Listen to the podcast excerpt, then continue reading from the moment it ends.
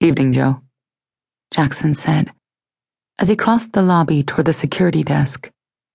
He glanced at his watch, then back at the security guard with the wide smile and weathered face. Don't you ever go home? Joe's smile stretched even wider, and he tapped his index finger against the rim of his uniform cap. My work is my life, Mr. Steele.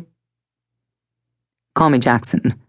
And between you and me, I think you're full of it.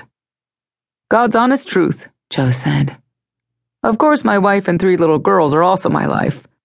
And what with Christmas being just a few months away. He trailed off with a shrug. What can I say? I'm all about the overtime. Your secret's safe with me. He hooked a thumb in the direction of the elevator bank. Can you clear me through to the apartment? I've got an appointment with Stark in the morning, but I don't think this should wait. Go on, Joe said, pressing the button on his console to call Stark's private elevator. I'll call up. If he says no, it'll just be a very short trip. Right. Jackson cleared his throat. Fair enough. It wasn't until Jackson entered the elevator car that he realized his hands were clenched, as if he was waiting to punch someone. Hell, maybe he was. Because if Stark told him to go away and come back in the morning, Jackson would most likely put his fist through the elevator's polished wood paneling. The fine oak planks were saved, however when the doors closed and the button for the penthouse lit up. A moment later, Jackson's hand was clenched again, this time around the railing. He hadn't yet been in this car, and it definitely qualified as an express. The elevator featured two sets of doors, and based on the position of the elevator in the bank, Jackson knew that the doors he was facing opened to the reception area for Stark's private penthouse office.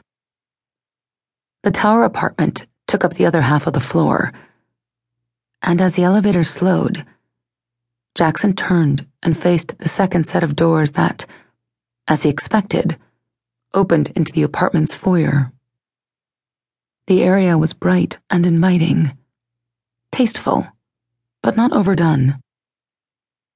A marble table in the center of the space held a large, but not ostentatious arrangement of sunflowers and Indian paintbrushes, and despite himself, Jackson smiled at the whimsy of wildflowers, where a more exotic bloom would be expected.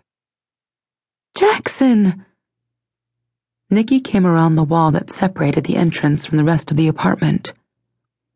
She wore jeans and a New York Yankees t shirt and had her shoulder length hair pushed away from her face by a headband.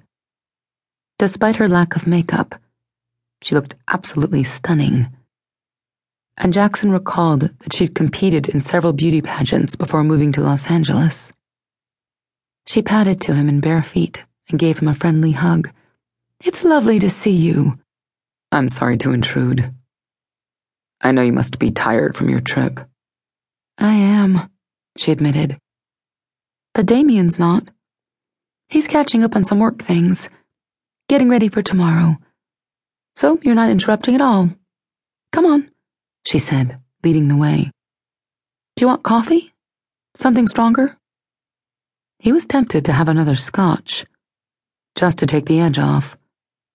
But prudence won out, and he shook his head. I'm fine, thanks. Five seconds later, he was wishing he'd taken the drink. Because there was Stark pacing in front of the wall of windows, the city shining bright behind him. And there was Sylvia, perched on the edge of an ottoman, a pad in her lap and a pen in her hand, taking detailed notes. Her back was to him, and she was so engrossed in her work that she hadn't seen him yet. For a moment, he could only stare He'd left her only hours ago, naked in her bed, and he hadn't expected to see her again until this ordeal with his brother was finished.